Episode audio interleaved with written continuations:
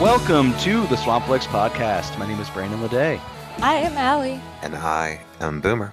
and we are recording at the bottom of a lake and the bed of a river and the bottom of a pool of sweat, I was respectively. say, and the the surface of the sun. Yeah. Getting great internet reception underwater this week, which is great. Uh, we got to look out for ghosts and vampires down there, but more of that in a minute. I'm looking forward to talking about spooky movies again. I feel like the summer, if it's not over, we're at least wanting for it to be over because it's so fucking hot outside. So I'm ready to talk about spooky movies and cooling off until Yeah. November. I'm not sure. Uh, Manifesting. I like the idea of manifesting, but also I saw a Party City commercial the other day for Halloween stuff, and I said, I know Party City is not advertising Halloween decor to me when it's the 40th straight day of 104 degree highs. I'm not, I know they're not trying to sell me on Halloween right now. What's your like starting point when you want to start seeing Halloween stuff? Is it like after Labor Day? Like what's the like kickoff for you? Um, maybe not after Labor Day, but after the equinox. That's probably the most accurate, reverent way to like Samhain your way. Yeah, the- of the Yeah. And as soon as Halloween is over, I d it's fine for, you know, scarecrows and cornucopias or whatever, even though Thanksgiving is a bunk ass holiday. I don't want to see anything Christmas before December 3rd either. But I don't have much of a choice in that because unfortunately that's our most capitalistic holiday and therefore it's the one that gets shoved down our throats the most. The Christmas industrial complex. I love Christmas, but I hate Christmas music. I like Oh, the worst. decorations and giving. I love it when, you know, rich old men um, get the living daylight scared out of them Oh, and they yeah. decide to become more generous. Uh, all of that is fine. But I don't I don't ever want to hear Grandma got ran over by a reindeer. yeah, yeah. I'll tolerate Amy Grant and Feliz Navidad, and that's about it. Oh, and uh, Hard Candy Christmas, not to spoil what I'm going to talk about in a minute. Oh my god, did you watch Best Little Whorehouse in Texas? I sure did for the first time. Fuck yes. and I loved it. So add that one on. I, I guess we're kind of jumping in here, um, but uh, add that onto the list of musicals that I did actually enjoy. Now, I put this in my movie watch list, and I gave it a five star personal rating, even though I know it is not a five star movie. I recognize objectively it's kind of bad, but I really, really loved it. Especially like, you know, I've been going through, we were talking about this off mic earlier. I've been pretty blue lately. And a friend of mine invited me over for borscht, and then we watched Best Little Whorehouse in Texas. And some, and I don't even like beets either. And I loved the borscht, and I loved Best Little Whorehouse. I had so much fun with it. It really boosted my serotonin for like a whole day. Like the next day was the first day I woke up in days without being like, I need to cry before I can get out of bed. And I owe it all to Dolly. Are you aware that I also watched this movie for the first time this year? What? I loved it so much that I manufactured an entire podcast episode about Dolly Parton where we Oh, watched I nothing but Dolly this. movies, and that was the centerpiece. I loved it. It was so fun. I think it's the best vehicle for her talents. Like she is adorable in it. She's both kind of corny and chaste, but also extremely sexual. And she sings a ton of songs. Which I mean, if you're gonna have Dolly Parton in your movie, you sh- you want her singing as much as possible. Yeah. Okay, so I have a mild disagreement, which is that I don't think she sings enough in this. She doesn't really. She only has like four songs though. That's a a musical where you think there's not enough singing? it's true. Although I will say my actual favorite musical number, like within the movie, that's not a song I already knew and or loved, is the governor's song about you know screwing around or not screwing around, but uh, sidestepping any kind of important questions that the journalists might have for him. It reminds me a lot of what it's like living in Texas now. um, where we have a governor who sidesteps as well, which is very impressive considering, you know, his physical condition. But he's never answered uh, a question to my satisfaction either. So I really enjoyed that, and that that part was very magnetic. I really enjoyed that song. The sort of like Scooby Doo running around in the state capitol was a lot of fun to me. Dom DeLuise is hilarious in that movie. Yes, and uh, one thing I will say is it's a very traditional musical. It's like you can tell that it was a stage musical that was brought to the screen because there's an awful lot of like it's not that the dance sequences aren't frenetic and engaging, but while I was watching them I was like, "Oof, this is a very traditional like format for a musical where there is for long periods of time just a lot of like fun dancing around. There's hoedowns and you know stuff like that. So it felt a little bit long in parts simply because of that but i still really enjoyed it. Um, i love hard candy christmas. I've always loved that song. I had no idea that it was related to this movie at all. Dom deluise is, a, is perfect. Um, it's kind of a wonderful movie for this moment too because it's like you know this texas town where uh, there is a whorehouse but there's uh, nothing dirty going on as they say. And you know dolly has her rules for what the girls have to do to stay employed at the chicken ranch and stay decent and all of that.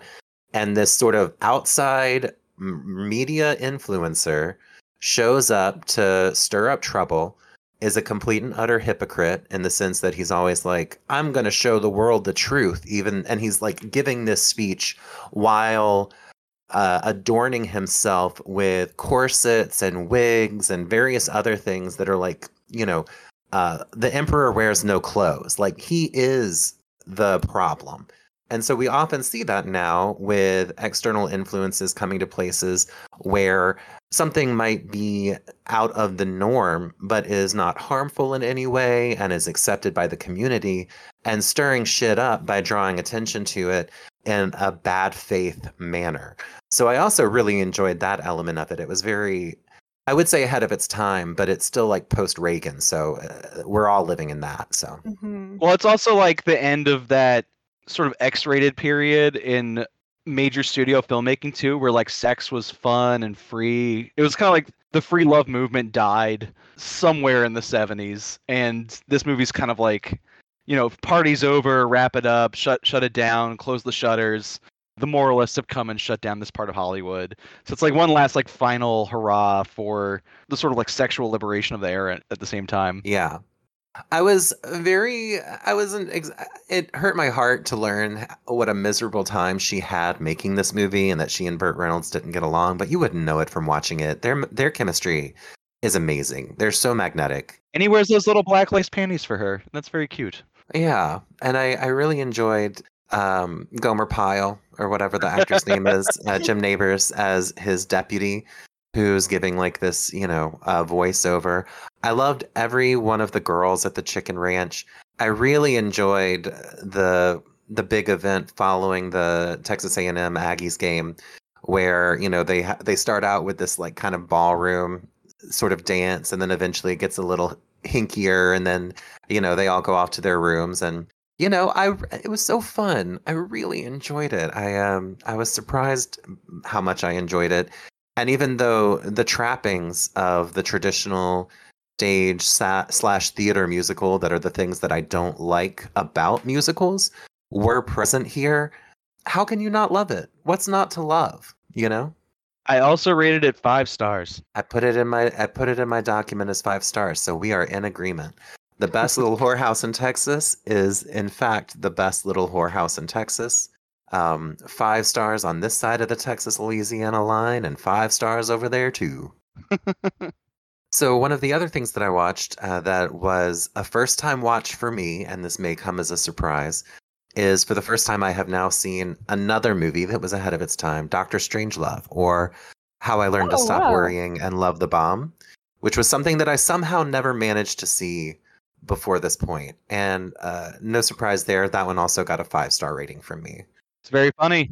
It is yeah, very it was so funny. Again, that also lifted my spirits. Like I watched that, uh, even though it's bleak, obviously. Yeah, it's one of those. It's one of those where you're like, ugh, I hate that I'm laughing so hard at something this horrible and bleak. But what else can you do? Yeah, I was gonna say that's what I feel like Well, all the time. What else you can do is um write a three-hour biopic about the men who very Yeah. seriously created the bomb and felt bad I about it. Come on, go the Nolan route, Yeah. I'm gonna say no, thank you. I will avoid the Nolan route personally, but you know, as most people, including Nolan, probably should. Yeah, still no interest in Oppenheimer from me. I love being so far from the discourse. It fills me with love and joy and a thrill. Weirdly, I don't think there is much discourse. I think most of the No, discourse there's belongs to. Barbie. yeah. Well, that just shows you how far I am from it. Yeah, there you go. Congratulations. Thanks. Everything about Doctor Strangelove is great. I loved it. It was hilarious. It was very bleak.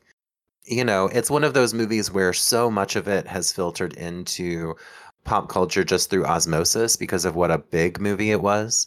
Uh, my friend who showed it to me, she said that it's her favorite of Kubrick's, that she thinks it's his best. And although I'm Mm. not sure that I would fully agree, um, I, I definitely think that she has a good point. I think that it's arguable that it might be. Okay, so am I the only one here among this group that's like Barry Lyndon's actually really good? even See, here's the thing. Actually, th- that that is, I- I've often cited that one as my favorite, and I'm not sure if it's true or if I was just a teenage contrarian and got stuck. I don't know. I saw Barry Lyndon for the first time in my 30s at the Prytania, and I absolutely loved it. Yeah, Uh, I'd Okay, say it's a toss up between that one and The Shining for a personal favorite.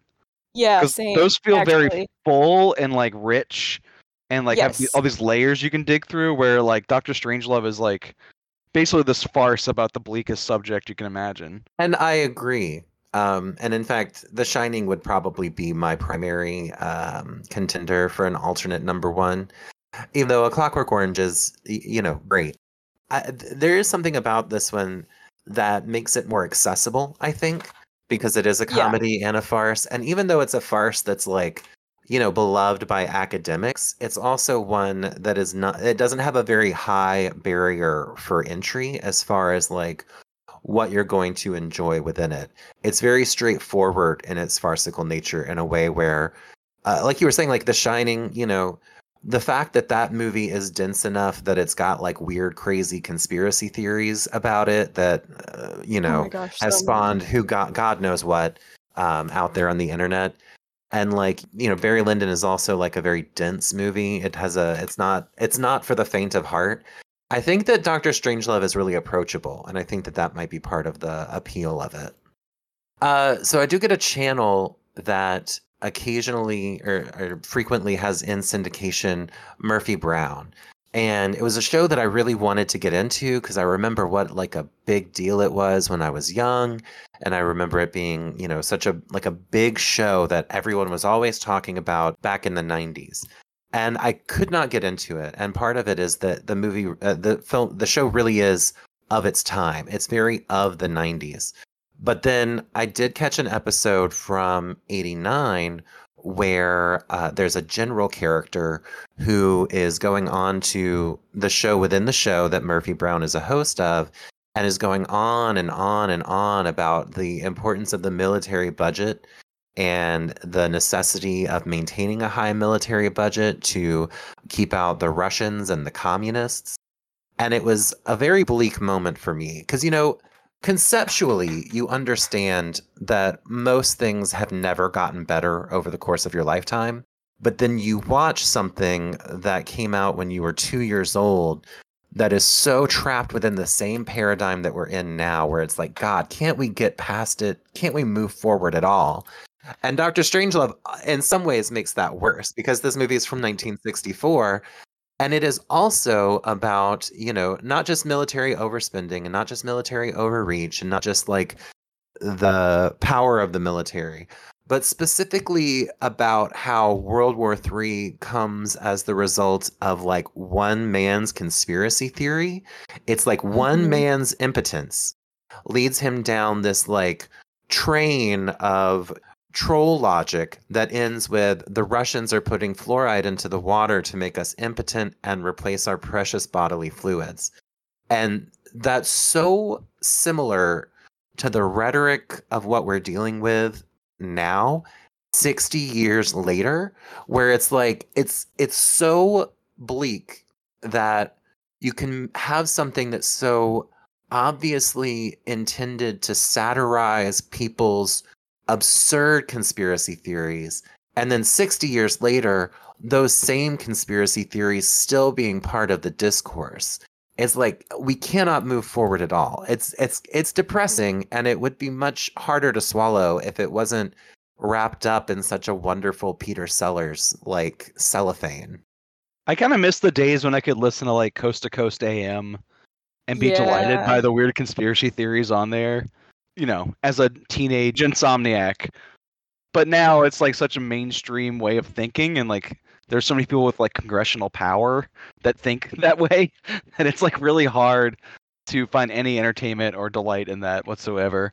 Um, so I don't even know if you could make a satire about this that's like at all entertaining anymore. Or that people would actually see as a satire is the sad Right. part. Yeah. Like that's the Reality is over the top me. enough. Yeah, is that you can't tell if something's a satire anymore just because it's like it's too far gone. Yeah, if you exposed like a QAnon theorist to this movie, they would be like, I don't understand what the big deal is. You know, and that's depressing. Uh, and then finally, I did watch a new film. It's currently on Hoopla, so if you've got your library card, you can watch this at any time, and I recommend that you do. Uh, it is called The Cow Who Sang a Song into the Future, or La Vaca que canto una canción hacia el futuro, um, which I probably just butchered. It's yeah, from it's Chile. okay. I won't correct you. I know it's it's terrible. Like I I can read it very well, Yeah, but yeah. pronounce my pronunciation's terrible. You, you you kind of have to if you live in Texas. You have to be able to be at least partially bilingual to like read. But yes. my pronunciation, I assume it's terrible, and I I would never embarrass myself um in front of anyone. Uh, it's from Chile. It's by a filmmaker named Francisca Alegria, who has done some shorts before, written and directed. It's about a woman who returns home to her family dairy farm, and she, you know, lives as a well-off doctor in like an, you know, a cold urban home. Uh, and her father has had a stress-induced heart attack uh, because he saw what we saw, which is uh, Magdalena is the main character's name. Her mother was Cecilia, who killed herself when Magdalena was seven years old, and now she has returned. And it is sort of all about uh, a lot of the discourse about it, or at least the writing about it, and the the the critique and the you know cultural discussion has mostly been about how the film is like an environmentalist film, which is part of it, and it is relevant. Although, to me, uh, that's not the thing that's most interesting about it like when I see the trailer, it's like, oh, it you know has a hopeful hymn in, in this like time of climate upheaval.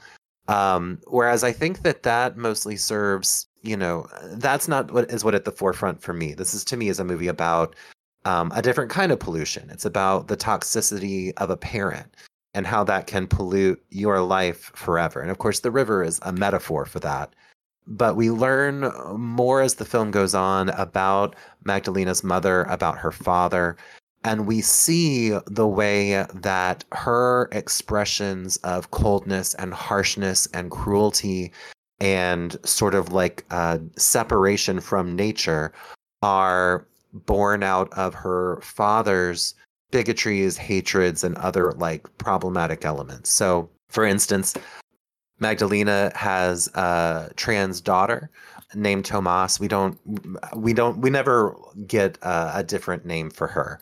That is her birth name, but like we're never given another name for her either. Um, but she has this daughter who she refuses to acknowledge uh, the gender identity of, and she says, you know, as long as you're in my house, you'll be my son, etc.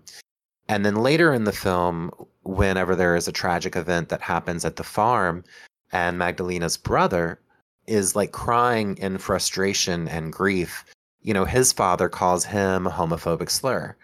And so it's like a really like clear textual example of the way that magdalena's father has poisoned her and her river of her life and how this reemergence of her mother which it's magical realism you don't really know exactly why she's back or what she's back for it just happens to happen at the same time that this river that she drowned in, that she threw herself into, has become poisoned. So she emerges as the film opens from this water to this sort of like elegiac chorus of, you know, what we're doing to the earth, everything like that, you know, with this toxic waste going into this river. And it's not immediately clear, but later on, based on other things that happen, I believe that that like song is actually something that Cecilia is hearing, and it's being sung to her by the fish.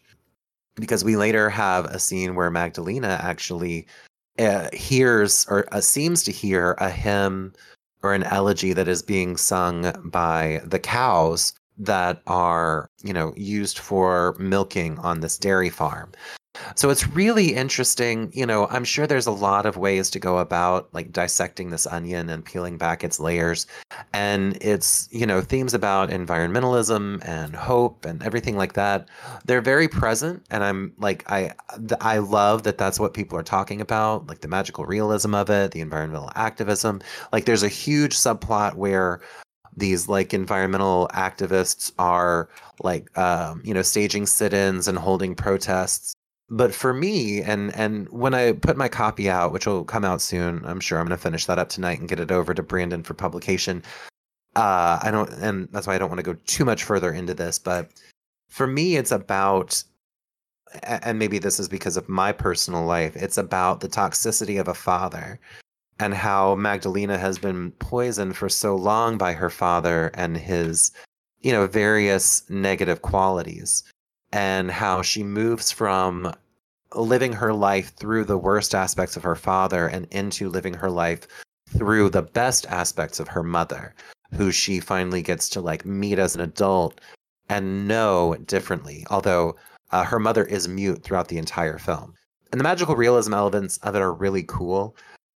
Of course, lots of stuff goes unexplained or not made explicit, which, you know, sometimes there was a time in my life where I would not have enjoyed that. I enjoyed it here you know there's a really great moment where uh, cecilia goes into a place like a like an apartment and the electronics around her kind of go haywire the microwave goes on and off.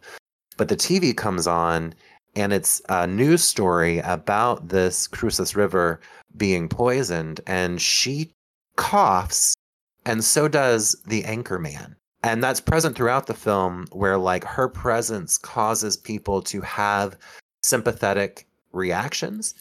Uh, and it reminded me a lot of the parable of the sower uh, by Ursula K. Le Guin, but also just like it's a really cool element that's in this. And it doesn't have to be explained. It's fun anyway. And this was beautiful. Um, I will say, you know, it's not for the faint of heart. If you're a person, uh, we were talking earlier, it, it's a put your phone in the other room kind of movie. And if you can't do that, I'm, I feel bad for you, son. But I would give this one a big recommendation especially because if you've got your library card and if you've been listening to this podcast for long enough, you definitely should. Um, you can get it on Hoopla right now at no cost to you as of today's date, August 14th, 2023. it sounds very cool. Uh, I've yeah, been looking forward to seeing it. Um, I like that a lot of South American movies are in that like calm, psychedelic, magical realist vibe where it, it is very matter of fact. I'm, I'm thinking of like recent movies like Icaros was one I really liked. Monos. I mean, that's the place that's like synonymous with the genre. So right. If it's not there, then where would it be done well? well, there's also the ones that we've talked about recently, like Bacurau and yeah. um, Embrace of the Serpent. Like, there's this whole kind of like it's not organized enough to be called a movement, but I think just the means of producing films has been a lot easier recently it, with digital filmmaking in particular and a lot of that stuff like that genre as we would describe it like is moving from long form written fiction into independent filmmaking. And it's very cool to see it expressed visually instead of like on the page. Yeah. With the same sort of like matter of fact like i don't need to draw attention to this it's just kind of part of the ebb and flow of nature that there is like things that are unexplained mixed in with reality. Yeah I, i'm just really excited by filmmaking coming from that region of the world right now yeah, I know. I'm I'm into it. I love it. Um, I, that's all I've watched though. Alli, what have you been watching? Um, so I have basically uh spent a lot of my time getting caught up on uh Star Trek, uh Strange New Worlds. Um, so I have not actually watched a whole lot of movies. Sorry, y'all. But I have been really enjoying Strange New Worlds still. So we might have a uh, Swamp Trek soon. Yeah. Whet your appetite for that, folks. Yeah. Basically, the only time that movies are not the main topic. Yeah. That's the, the one other time it's happened was the last time y'all did Swamp Trek. Even when Brittany made me watch episodes of Real Housewives for the show, I made her tie it into a cinematic topic, and we watched a bunch of Denise Richards movies to go with it.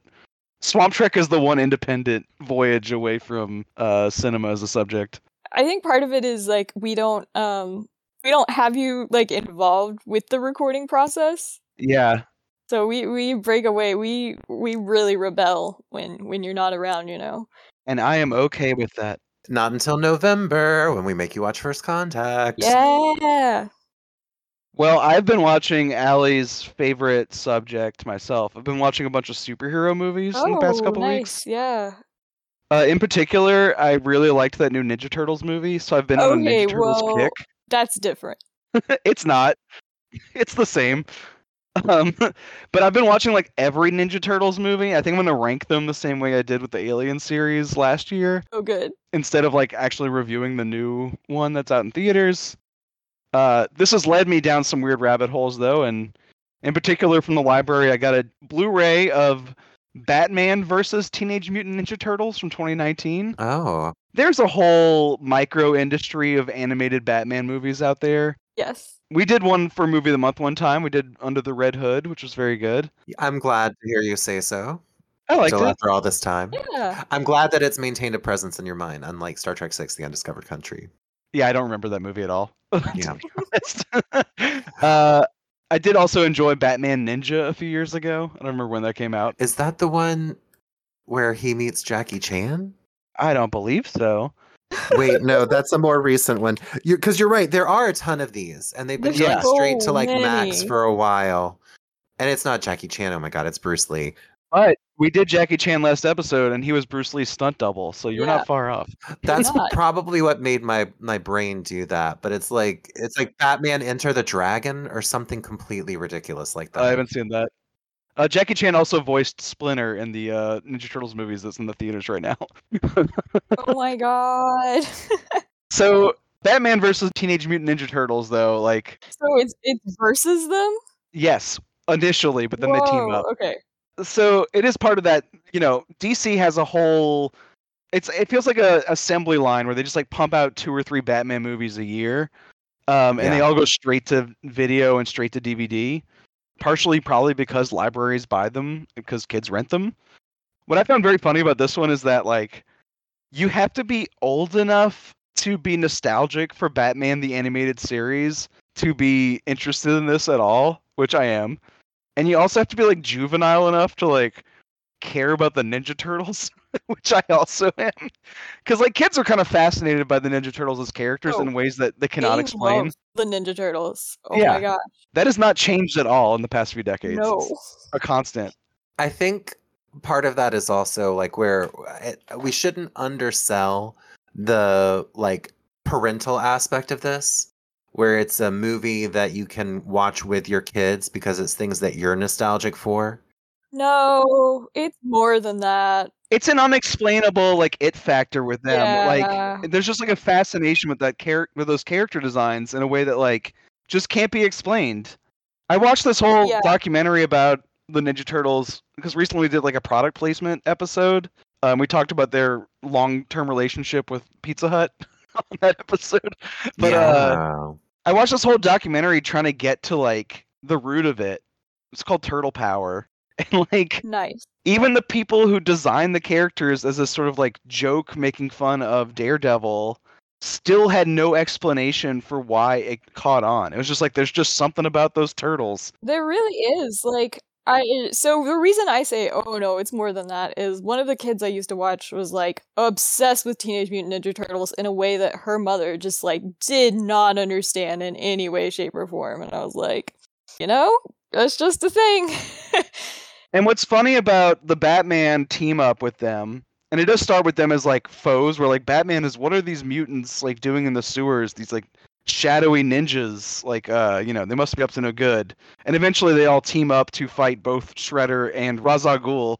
And it's just funny, like, yes, there is like a overlap in like parents being nostalgic for this stuff and their kids being the correct age for it and the the jokes in the movie are still the same like cowabunga dude like turtlicious righteous radical like catchphrase mm-hmm. machine stuff than the ninja turtles always do Right. but the DC movies, because they are straight to DVD, are all like PG 13 rated violence. So, like, when they actually start doing ninja martial arts, they draw blood. Especially Yeah. Batman and Raphael. They punch people's faces and blood comes out, which I, I do not associate with children's media at all. What a weird paradigm. Yeah, it's it's a weird like middle zone where you have to be both old enough and juvenile enough to like appreciate both sides of it. And I just found it a very odd movie.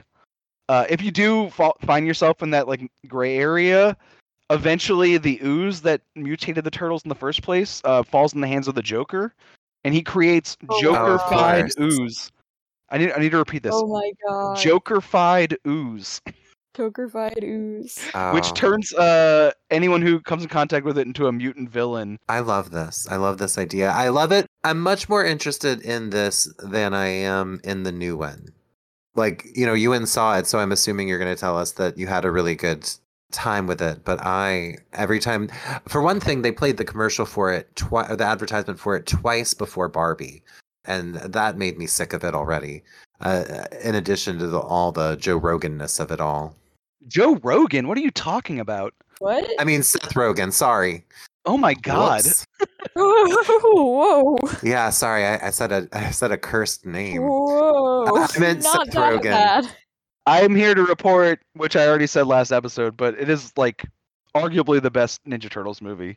The first one from the night from the early '90s is probably slightly better, but it is a very good film. Maybe one of my favorite movies I've seen all year. I don't, I don't really need to defend it. It's like a grotesque mutation of the Spider Verse animation style in a way that's really fun.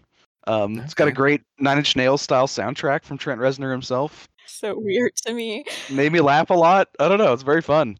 Knowing that you are open to animated uh, Ninja Turtles uh, content now, I would recommend the like crossover that they had between the Nickelodeon CGI Ninja Turtles and the like 80s animated Ninja Turtles uh, thing that came out. I gosh, probably probably 10 years ago now. It is on my list because I'm watching them all.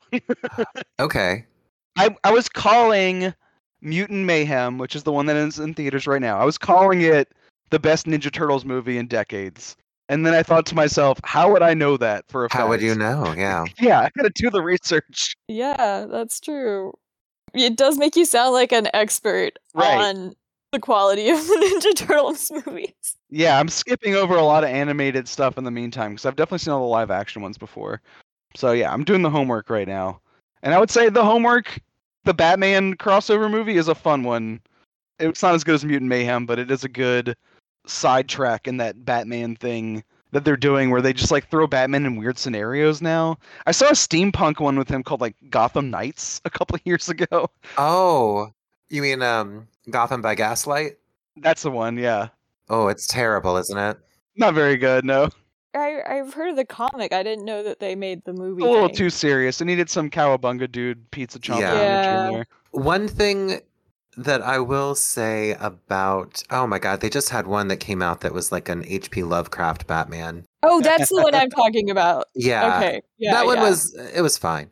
Uh, what I will say is, it's not just a cottage industry of these Batman movies. It's that they're DC like animated direct to video features. But the problem is, people love Batman too much, and so it used to be like back when I was in late college and in grad school, they were putting out like one or two of these a year. And there was like a Wonder Woman feature, and then like a Green Lantern feature, and then like a an adaptation of Darwyn Cooke's sort of 50s style New Frontier comic. And it was done in all these different kinds of art styles. But algorithmically, it's been whittled down to just like two Batman movies a year that even if they are conceptually different, like steampunk or H.P. Lovecraft or Ninja Turtles or whatever, they all still look the same. So Mhm. uh, I would recommend, you know, if you're a listener and you want to try something, uh, if you like this, uh, what what Brandon recommends, there is a world of that, but maybe don't just search for Batman. Go to like the DC hub on HBO Max and or just Max, I guess. And there's more to it than that. And you did, uh, you know, mention Under the Red Hood. I still think to me that's the best one, but that's because I love how weird and nihilistic and kind of like sad it is. Go to Bat for Batman Ninja, which was like the anime take on Batman and like gave Japanese animators like free reign to use Batman as like pop art iconography and do whatever they want with it, and it looked Yeah, really that, cool. that does sound really cool. Yeah, it was fun. Yeah, into that. And I would again recommend. I found the name. It's Turtles Forever. Uh, it is not the CGI Nickelodeon Turtles. That is a Mandela effect in my brain.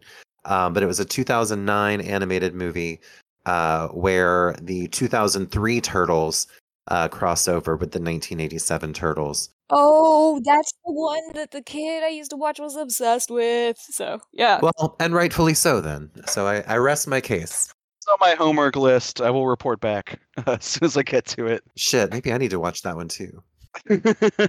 yeah, we're all just gonna watch Ninja Turtle movies by the time everybody is listening to this again. hey man, when I went through the whole Alien series, it culminated in us talking about the entire franchise. So Yes. uh unfortunately that might happen again with something much sillier. I also got from the library on the same hall the new Guardians of the Galaxy movie, volume three from this year. Yes. I liked half of it. uh, okay, so there's like two movies going on here. One is like Rocket Raccoon's backstory, where he just gets Mhm. tortured as a young baby raccoon, and it's like so over the top in that like Sarah McLachlan, like, won't you please call to donate to save these animals from being gassed, kind of like mawkishness. And then the other half is the other team members from Guardians of the Galaxy, like the titular Guardians, traveling to rescue Rocket from his past and his incapacitated body as he's like warging out, remembering what happened to him. And I gotta say, the half that like had all the like weird experiments with these baby animals that are tormented and like it really goes so far over the top that it's like both a little too sentimental and also like really sarcastic and feels like it's like fucking with you a little bit. Oh my god, thank you. it's so weird. I feel exactly the same way, and every person that I have talked to has responded as if I am the coldest, most heartless asshole on the planet. Because I, and I don't know, maybe I poisoned the well because I wrote about that in my review months ago. But to me, it seems like a parody of what most people are reading it as, and I don't know how intentional it is. I think it's doing both in a way that's like playful. Like there's a little bit of tension between like sometimes it's like the torture is so cruel that you have to take it seriously and sometimes the animals make the biggest like most pathetic eyes direct to the camera that you're like okay this guy who grew up making Troma movies is fucking with me and he's he's a prankster at heart Yes, yes. Thank you. Oh my god, I feel so validated. So that part I thought was really interesting, and I think Rocket Raccoon is the heart of the story. So it makes sense that they're gonna like say goodbye to this phase of these characters that like he would be the center of the text. Like I get all that.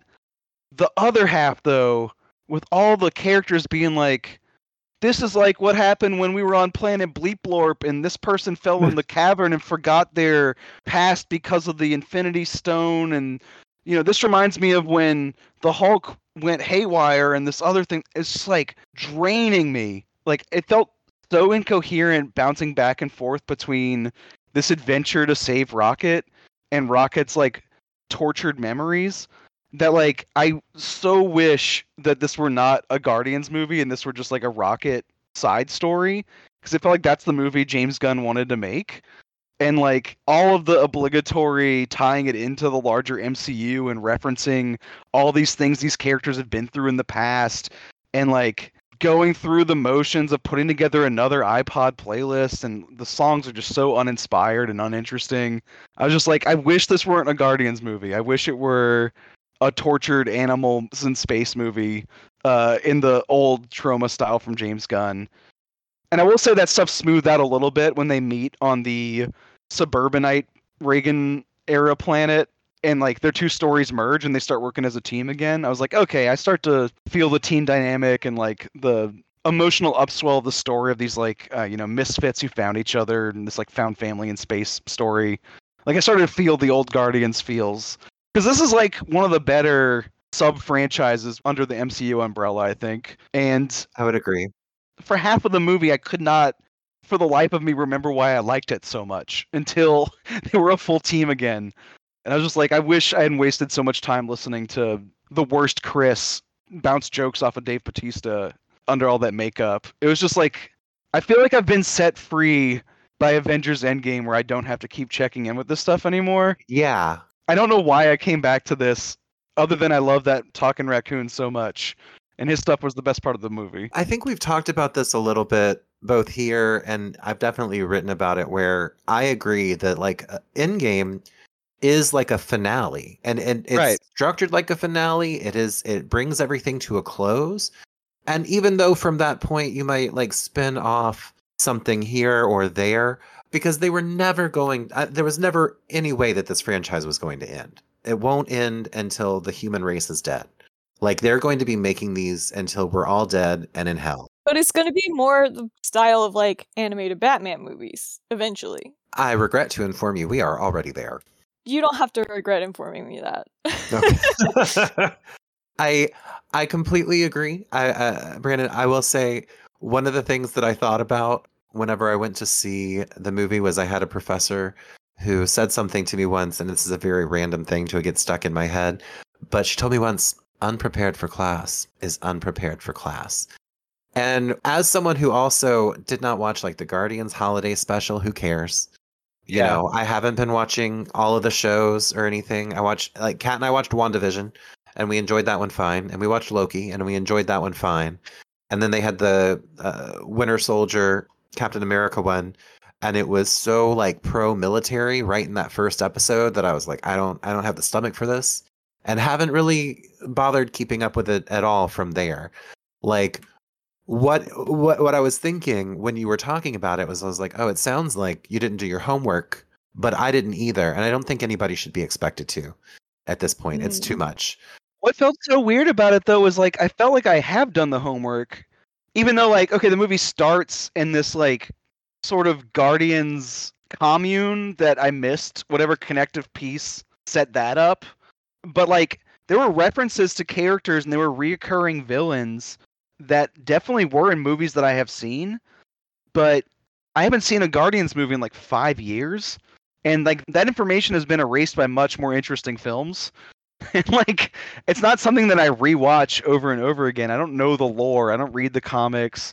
I don't spend my free time listening to YouTube experts break down the little Easter eggs and like, you know, callbacks and all this stuff. Like I have no idea what's going on, even though I feel like I have done the homework. It was just years ago.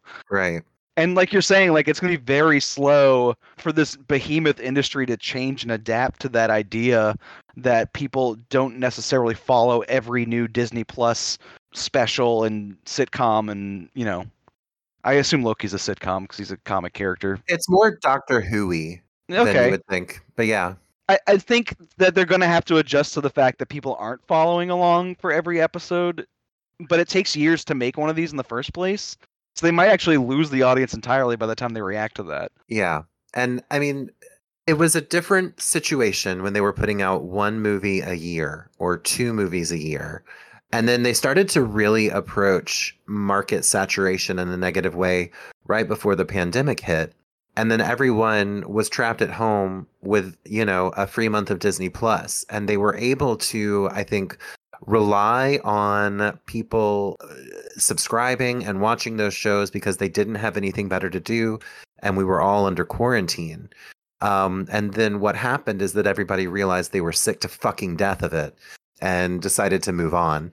And that's where we are now, where we are now, where they're still trying to plant the seeds for whatever's coming next to the point where mm, the films become more of an Easter egg uh, delivery system. And uh, it's more sowing than reaping all the time now with Right. what they're planting and it's so exhausting and people are sick of it. I mean we're sick of it. We had a feature about these movies that we haven't done in over 5 years now and i have no interest in resuming it because i'm i'm i'm sick of it. And we approached that feature because i loved them. And that's just where we're at now i guess. And the next phase is going to be us getting absolutely fucking sick to death from Mattel product placement movies. Even Oh, though yes. Barbie is a very good film, we're going to be like fucking foie gras with so much Mattel product placement in the next few years. that we're going to hate Greta Gerwig and curse her name. Uh, but as of now, you know, the feelings are still posy. Uh, speaking of being prolific to the point where people don't actually pay attention to everything you put out, uh, I did see a Werner Herzog movie that I'd never heard of before until I happened to buy the DVD used. I saw this movie called Invincible from 2001. Are y'all aware of this Herzog relic? No, I am not. Oh my gosh. And I, I felt like I, I knew his like weirder, like more recent ones. Oh my gosh. I can't believe I haven't heard of this one. Uh, I would put it in a vague superhero category in the way that like I saw a movie this year called Freaks versus the Reich. Um, that was a superhero film set during World War II and had very similar thematic overlap with Guardians of the Galaxy 3, including um, a Radiohead needle drop. The Herzog movie, though, is told more in this fairy tale fable style. Uh, it's supposedly based on a true story, but it's really exaggerated. Um, it's set in the 1930s in Poland. There's this Jewish blacksmith who's very young. He's like, you know, he's just coming out of his teenage years, and he is superhuman strong. Like he is just absolutely the strongest man in his village, and can achieve impossible feats of muscle boy strength. Um, but he's not very bright, and the more he draws attention to himself as like the strongest man in the world, who also happens to be Jewish in the 30s, the more trouble he gets into. And it eventually draws him to Berlin as a sideshow act where he is working under Tim Roth, who plays this like mesmerist that the Nazis are in love with. Uh, Tim Roth is running this cabaret style review, and I mean cabaret like as in the feature film, um, where he is putting on hypnosis acts for this audience of like Nazi generals uh, who believe that his supernatural abilities are going to win the war for Hitler. The Nazis did love that stuff so much. Yeah, they're like he's going to be part of Hitler's cabinet. Uh, this this like master of the dark arts, and his initial idea is to hide the strongman's Jewish background. He's going to be like this Aryan god uh, that's going to like show the strength of like what these people can do, uh, what what the uh, supermensch can do once generated in a lab. But instead, the strongman gets fed up after a while and like takes off the blonde wig they slap on him. He's like, "I'm actually Jewish and I can perform these feats of strength." And it turns into this like pro wrestling thing. It reminded me of like when Herzog talks about why he loves WWE. Like the Nazis in the crowd are booing him and then these like Jewish audiences start showing up. This is before Hitler's in power. This is when like the brown shirts are still this like rising army of hooligans that are like taking over. It's very much like Herzog remaking Cabaret in a way, but it's got this like circus sideshow act quality to it. And so like the two sides are being race baited against each other for like ticket sales in a way that like wrestling is at its worst uh, qualities. And yeah, his like superhuman strength um, and his like noble heart eventually win this like temporary battle against the Nazis. And then history tells you that in the long run, um, the story must become tragic. But uh, there's this like sort of like in the moment triumph of the strongman Jewish villager going to the big city in Berlin and taking over this like circus act. And I think with a couple changes, it would be one of Herzog's like better respected films. Like it's got this Hans Zimmer score that is just screaming in every scene like we want Oscars, send us Oscars. and at the same time all of the European actors who are not recognizable, like the only two name actors I could cite are Tim Roth and Udo Kier Ooh. they're both very good but like all the other actors seem as if they're speaking phonetic english in post-production dubs and like i feel like without the score and with everyone just speaking their native language or speaking german or polish the movie would be very well respected but instead it just kind of feels like an oscar buzz schlock but i'm fucking in love with all circus act movies like it's one of my easiest triggers to like fall in love with something and this has this kind of like if Tod Browning made a fairy tale about this like super strong Jewish man who took on the Nazis feel to it. Um, it's just a very strange movie to have never heard of whatsoever, even though it came out when I was in high school. Sold. Yeah, I was gonna say it's just like that weird, like niche, bizarre era, like Herzog shit that like I'm a sucker for that. So I'm just like, yes, please give me Bad Lieutenant era Herzog nonsense. I will eat it up. Yeah, and you know, Bad Lieutenant has those moments of just like weird whimsy, like well, Oh he'll God, stare at the yes. iguana, and like yes, the I movie just kind of holds there. Uh, what was the one with Michael Shannon? Uh, my I son, really like my that one as well. son, what have you done? Yeah, that Yeah, one that has one's like great. these sort of like empty, just staring off into the distance moments Focus um, that I think on Invincible has as some well. Flamingos, yeah. Yeah, It's, it's great. so th- there's just something about his search for prestige that sort of undercuts that artsier impulse in him. But um, if you can like deal with a little bit of corniness, uh, that area of his filmmaking is very fascinating. I have to ask the strong man and Invincible. How hot is he? He is a beefy boy. He's got like that um traditional strongman physique where it's not like chiseled abs. Uh, it's like his, his body has that upside down triangle effect to it where it, you oh, could tell he could like pull a truck with just his like gigantic legs, you know? Okay, I have to stop you now, or else we're gonna have to end early. Man, the first time anyone ever came on mic. Fascinating milestone in Swampflix's history. I'm calling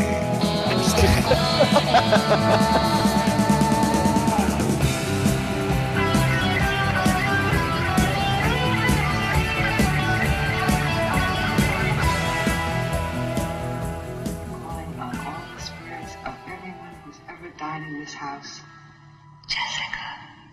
I'm just kidding. calling on all the spirits of everyone who's ever died in this house. Jessica. My eyes. Look in my eyes. Come with me. Come. Come with me. Follow me, Jessica. Follow me. I won't go away.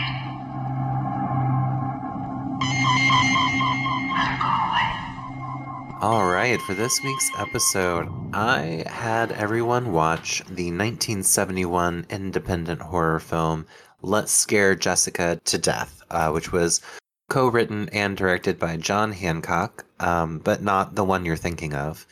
Uh, and oddly enough, the only other movie of his I've ever seen is the 1989 Christmas fantasy drama Prancer. Um, although I have at least heard of Bang the Drum Slowly.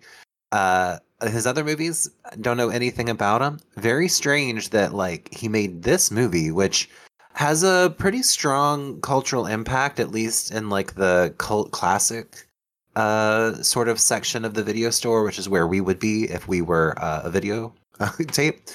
Um, I was convinced that the first time I had heard about this movie was reading about it in Douglas Brody's Edge of Your Seat, which is a compendium of like the hundred greatest thrillers of all time.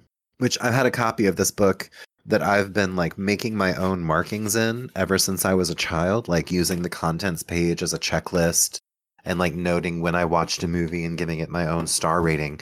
And I was 100% certain that I had first heard about this movie through that, which does explain why I was not prepared for it to be a sort of supernatural thriller. Uh, because that book is only about eh, there's very little like supernatural films listed in that compendium. Uh, one of the big ones and it's also like at the very bottom of the list at number 100 and the most recent film in that book at the time of publication was the others. Um, but that's about like the only one with any kind of like ghost spirituality to it. Um, most of the others are movies that we've covered um, in some way or that we would have all seen but I was unprepared for this movie to have sort of a supernatural element, but that means that it took me by surprise and I enjoyed it quite a bit. The plot of this film is that uh, this woman, Jessica, has recently been released from a place where she was receiving some kind of mental care. Um, and she and her husband, uh, who is a professional musician with a New, New York Philharmonic, but who has given up his position and used the last of his savings to buy an apple farm in Connecticut for him to take Jessica to so that she is not um, under the same constant stresses uh, mentally that she is under in the city. And they bring along um, their hippie friend Woody, and they arrive in town in their like old school hearse, you know, with all of their stuff, go up to this farmhouse and find that there is a woman who is squatting there. And instead of kicking her out, because Jessica is so sweet, she convinces the others to let her stay. Um, from there, things get um, spooky. Uh, first, the woman, whose name is Emily, insists that they perform a seance after dinner. Um, Jessica later, while searching through the attic while looking for things for the uh, group to sell so that they can have some grocery folding money, discovers um, a photograph of a woman who looks a lot like Emily from a hundred years ago. And they get a warning from an antiques dealer in town that says that uh, one of the daughters of the Bishop family, who owned the farm before they bought it, is rumored to be some kind of vampire. And that occurs over halfway through the movie. And up to that point, at least personally, I had no idea that it was going to be a vampire story. And then it was, and I really enjoyed it. Um, I do know that this one is kind of a slower moving movie. So before I say anything else about it, I want to I want to hear what y'all think. I really enjoyed this a lot, and uh, I think it does that thing you like. It does the opposite of that thing that I like, but I like does, it anyway. yeah. I think it does that thing that you like, No, the thing that I like is when it's the other way. but I didn't think it was one way or the other by the end of it. Because I Uh, Uh, this is like the opposite of Diabolique, where I was like, "There's nothing supernatural in this movie," and y'all were like, "No, there is." I know. Um, but in this one, I I, th- I think my interpretation is that um, Jessica is mentally ill, but that doesn't mean Yeah. that Emily is not a vampire. Simply because Yeah, of the yeah. way that things happen with all of the other people in the town. and the breaking point is that she keeps seeing this third woman, this sort of like blonde woman in this like sort of timeless white nightgown running around in the wilderness, especially by the river. And she's like trying very hard not to let on that she's been seeing and hearing things. Because Yeah. not only is she like Mhm. seeing these sort of ghostly um, apparitions out in New England, but she's also hearing the vampire whisper her directly, like basically like Yeah. summoning and seducing her to drown in the water herself. And she's like really holding back. She does not want to go back to the hospital. She doesn't want her husband to like dump her off in some facility. She wants to like live a normal life. So like Yeah, I was gonna say nobody wants to go to the hospital in those days of electric shock therapy. Right. So she she's playing the game of being sane. She's like, I, I'm Yeah. gonna see this blonde woman running around, and it's okay to just ignore it and not say anything, and that way I can get by and just live this like peaceful life with my husband out here in nature. And the breaking point is when the husband also sees the blonde woman, and she's like, Right. "Oh, you Yeah. see that? That's real." And that person never explains themselves, and is never like explained in the text about like where she fits in the Emily lore, but like in the larger context of the movie, like a lot of stuff is ambiguous as to how this all works, and like the difference between a ghost and a vampire is very like shaky here, and it's like Yeah. really hard to know what the mechanics are. But it doesn't really matter. What matters is that like she is led to believe that she is insane because she's having all these very internal experiences that like could be hallucinations but she's dampening it down and then there is a point where there's very physical evidence that like that stuff is external as well and the evidence appears as scars on all the men's necks in town Yeah. who've been the victims of this ghost vampire figure.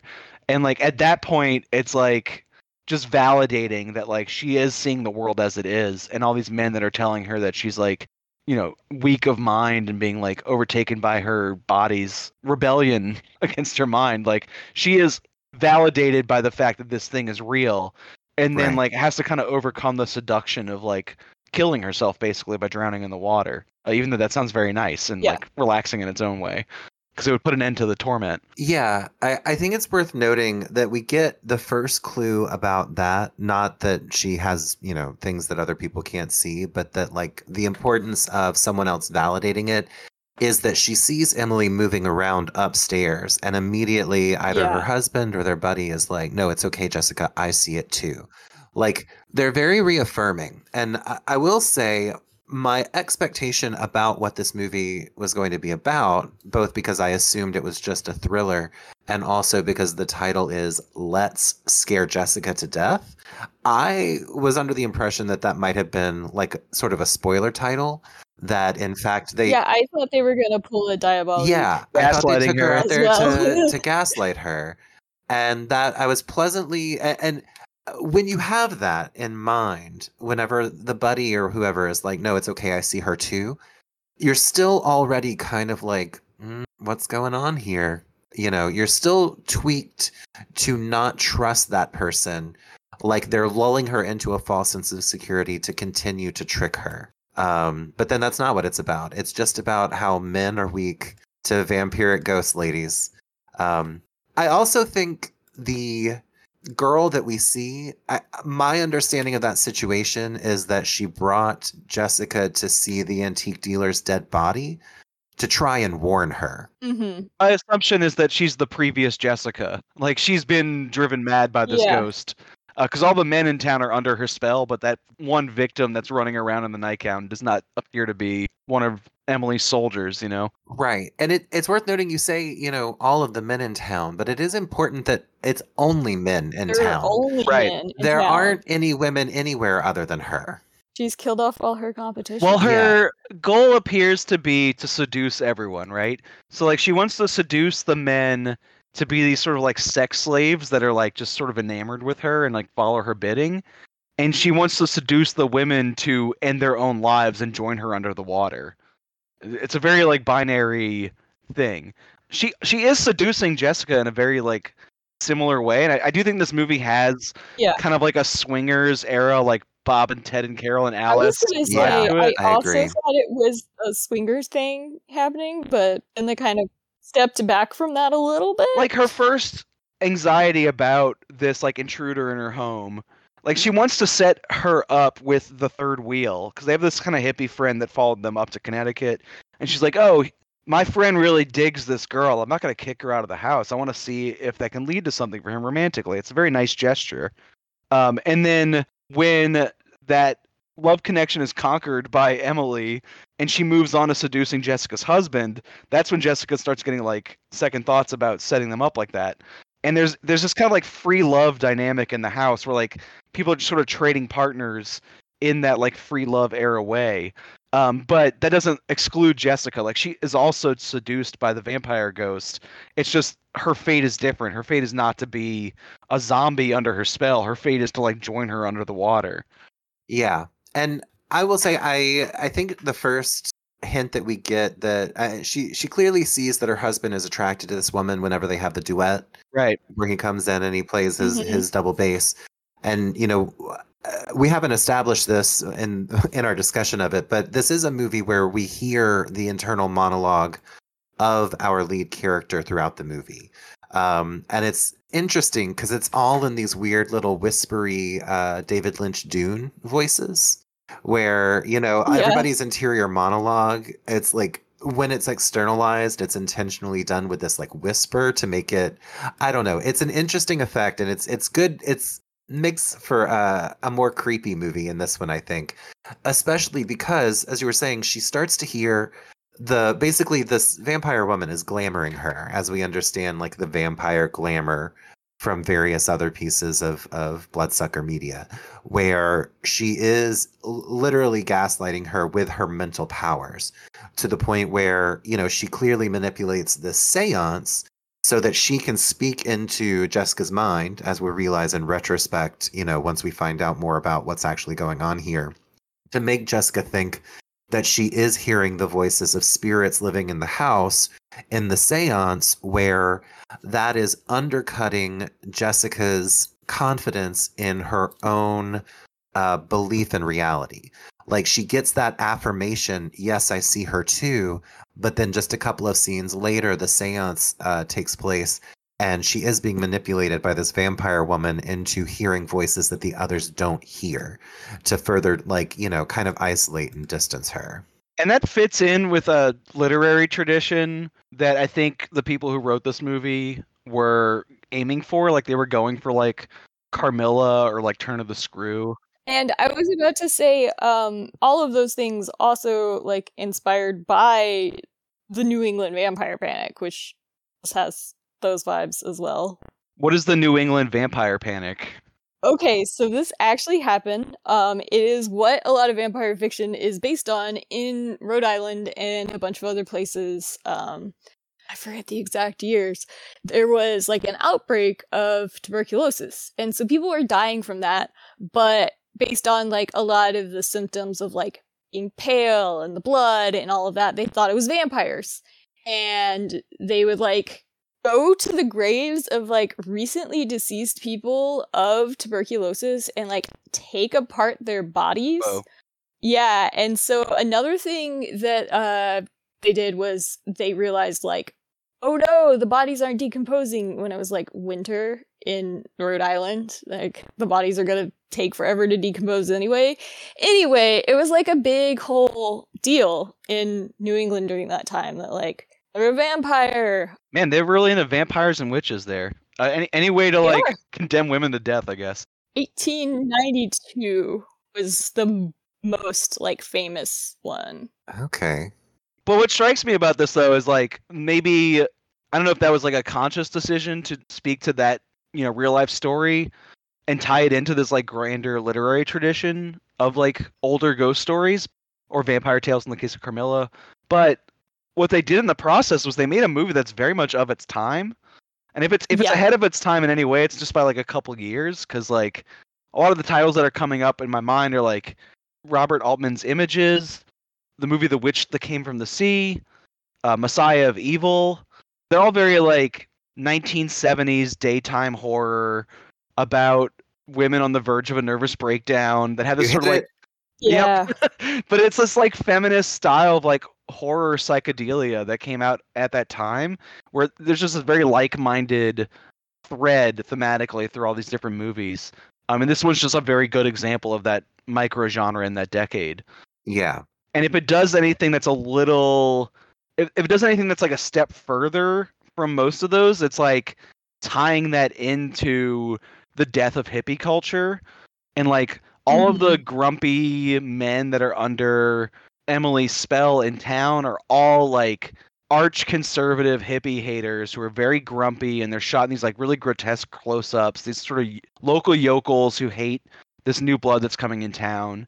And like the sour mood in the house that erupts before the vampirism comes to the surface is all about how free love is like not working uh, within this like little family unit that forms and like Mhm. that's the bend that feels a little unique to this one in that micro genre is like all those movies are about men not believing women when they're saying something is like going wrong or even the men driving the women to insanity on purpose sometimes which i guess the title uh, leads you to believe is what's going on but in this case that is also tied into like the misogyny just under the surface of the hippie movement and like how that movement sort of died even though it was very idealistic there's like this sort of ugly undercurrent to it that i found very distinct to this one example I was I was I was I was headed that way. I was also headed that way because uh, there what you were saying Alli about this doing the thing that I like. It doesn't. It does the opposite, but it is my favorite genre.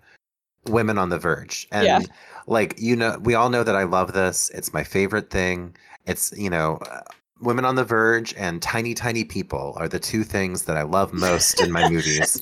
now we Um, need to find a tiny, tiny woman on the verge of a nervous breakdown. Yeah, I mean, I would watch that movie. I would watch that would movie really until the tape broke. you should write that movie Yeah, you Shit, should. let me write that down. Hold on. Wait, actually, you know what? That actually is already in something I'm writing. Hmm. Hmm. Well, all right, Oh, here we well. are. Um, yeah, so you know, there is a lot of. Um, I was specifically thinking about images as well whenever I watched this because uh, you know, images has that one. I mean, one perfect like segue in it. One of the most beautiful things I've ever seen in a movie where uh, the main character is up on top of the like cliff that she's about to drive down to the house where she's going to stay and then she looks down and she's already there and then the camera cuts to her down at the house looking up at the cliff where she just was it's one of the most like i don't think i've ever seen anything that so perfectly captured like the feeling of dissociation as like that like 10 second sequence. Like it's so good. And I was thinking about that a lot in this one because Jessica is clearly she's we can't say that she's not unwell. Um and she's been through so much and she has you know clearly been under professional supervision. She is the woman on the verge and it just so happens that in this movie the horrors aren't just in her mind. And that's such a weird like it, it's it's surprising that that hasn't been done more because you know i often talk about i guess we'll just say it the thing that i like is whenever a film sets up uh, an ambiguous situation between whether or not something genuinely supernatural is happening or the events are simply filtered through the perception of a character and because i think most movies in general that set up that dichotomy uh, do end up coming down on the side of the supernatural. So, for instance, you know, in The Exorcist, Regan's mother first goes to the doctor, then she goes to the priest, and it does turn out to be a possession. And that's genuine, generally how all of these movies are. The Warrens don't go to a house that's not actually haunted. Um, I mean, in the movies, uh, they don't. you know what I mean? They definitely. I mean, let, us go ahead and say it right now. The Warrens were, were con artists. They they never went to anywhere um, that was haunted because uh, you know there's no such thing. But the grifters, yes. yeah. So for me, I generally, you know, whenever a movie subverts my expectations or subverts what I've come to assume is always going to be the ending, which is always that it's supernatural, I, I find it really refreshing when that's not the case. And that's why we call it the thing I like, because most of the time when we're talking about the thing that I like, it's in the context of something that would be spoiled by knowing that. Like when we talk about movies where the answer to the mystery is that there's someone living in the walls which is a very yeah. distinct genre. But anytime you cite the movies in the genre, you're like spoiling every single one of them. Yeah, I mean yeah. the the one that we can talk about is Bad Ronald because it's not a secret that he's in the walls. But we can't we can't even make that comparison because you know exactly it it it spoils exactly what the plot is just to discuss what it is that I like about it. So uh, you know, we watch so many of these movies. I, I, absolutely, still one of my one of my true favorites examples is you know Puzzle of a Downfall Child with Faye Dunaway. But then we also have you know others in that genre where it's like women who do lose their sanity and lose their minds as the result of these stresses.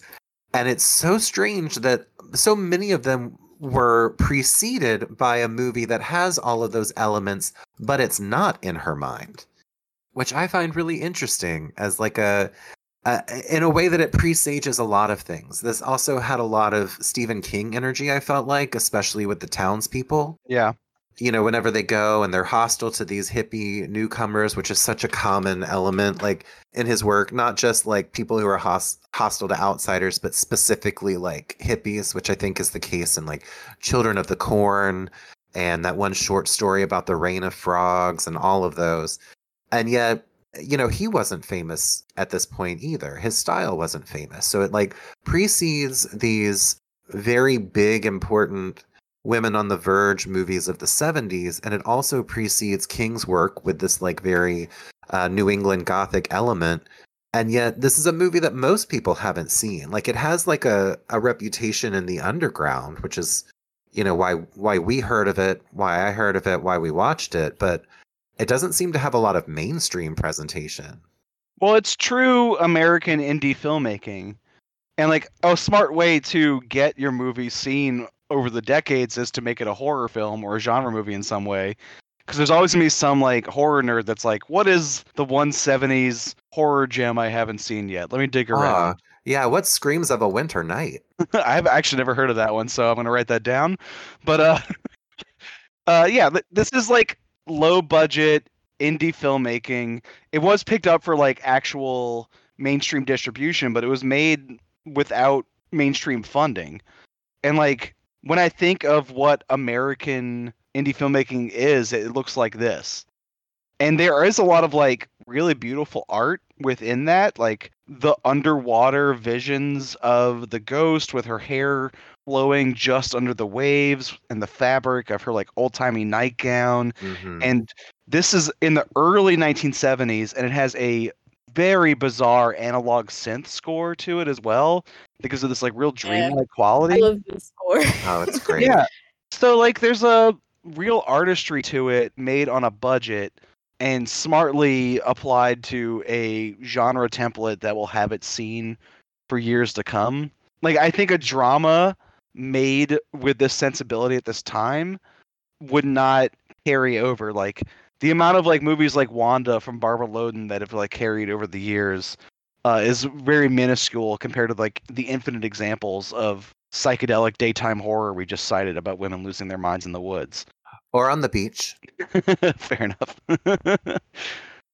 uh, speaking of like nature though, like the woods and the beach, like I I just happened to go on this like getaway to a river in Mississippi this weekend, and like I was just watching this before the trip and just thinking like you know, we're in the sunshine, everyone's drinking wine, having conversation over dinner, and playing these like acoustic duets, swimming, antiquing. Like, if it weren't for all the vampirism and hallucinations and stuff, this would be like a really pleasant getaway. Yeah. No, I would hang out with these guys. Yeah, it was a really nice like little vacation movie until I mean, I Uh, feel Jessica a little too deeply, but I would hang out with these guys.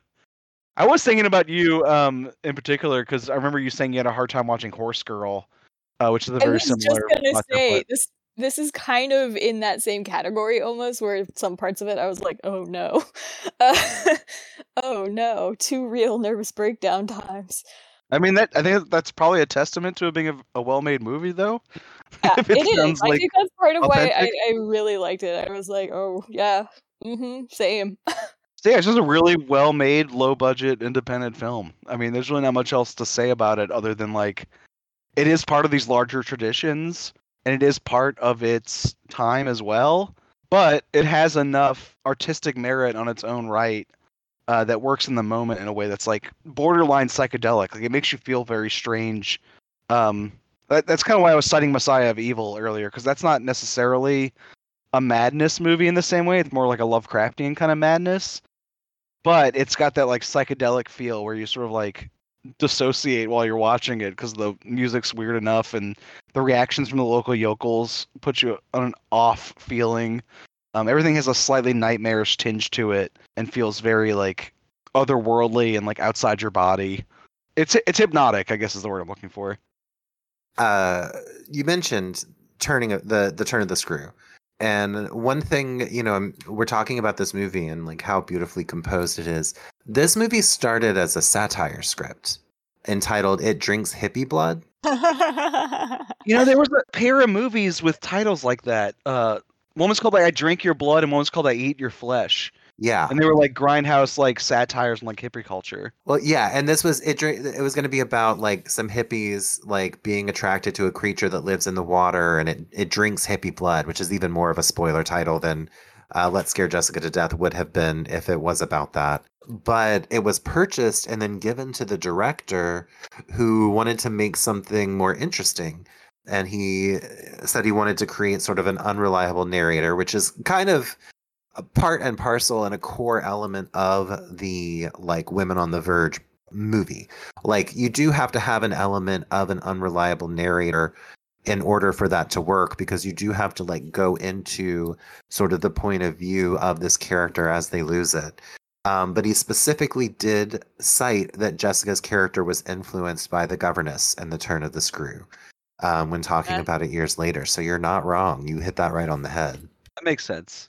It, it does feel very literary in a way, um, especially since you were already pointing out like we get so much of her internal monologue, which is then like intruded upon by the vampire. yeah But like we kind of need to be inside her head for the movie to work, yeah which is very apt to how characters are written on the page, especially in first person. yeah Yeah, and I I liked that use of this first person because you know sometimes I feel like movies kind of um a little overboard with the first person voiceover, and uh, I feel like some movies just they balance it perfectly between like the atmosphere and like voiceover. I think one scene that particularly uh, stuck with me is the scene where Emily is telling the story about the rampaging cake, and she's got this like inner monologue about how her husband is like flirting with Emily yeah while this story is going on and there's just like so much clutter you know in the sound it's It's great. Yeah. And uh, you know, while we're we're talking about that, I think that part of it, part of what's so exhausting about it in other works or more recent works is that it's much more common now and has been for a long time now for this sort of um, narration to take the form of a direct address to the viewer. Yes. Yeah. You know, oh, I'm I'm the Wolf of Wall Street. Isn't it great to be me? You know, whatever bullshit. Where it's just like all from this first person perspective, but it's specifically being told as if it is a story to you, the audience. Whereas this has the whisperiness contributes to this, but it also has this reality of we don't when we uh, you know not to speak for everyone or presume the universality of my mental experience but we don't think in like a storytelling mode and yeah. so that whisperiness and that unfocused nature of her internal monologue and the fact that it's not addressed to us it's just what's passing through her mind lends in an element of reality that i think is really important insofar as we don't really know how grounded she is, at least at first. Yeah, most of us think in internal monologue, not in soliloquy. Yeah.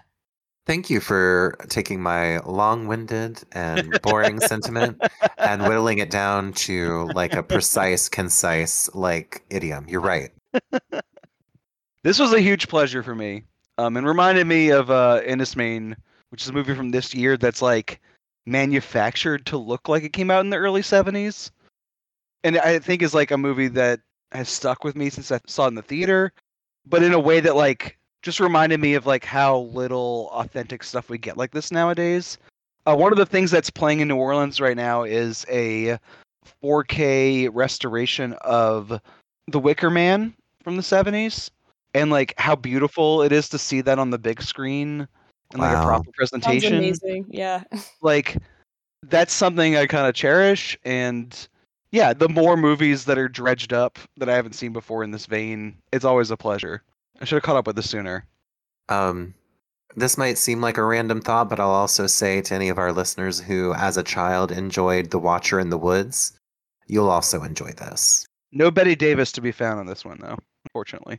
You'll just have to double feature this with burnt offerings to get your Bette fix.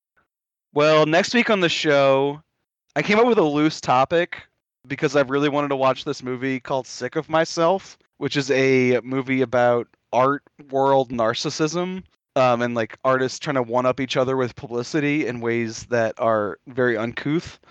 But I wanted to talk about total frauds.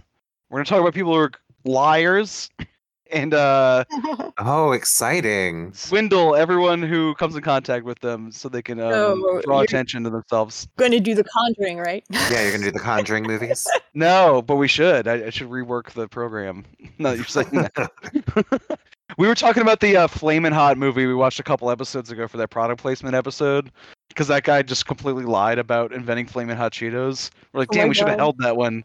Just like two episodes down the line. That seems like a like a my father invented post-it notes level of like easy, easy to see through lies. Right, right.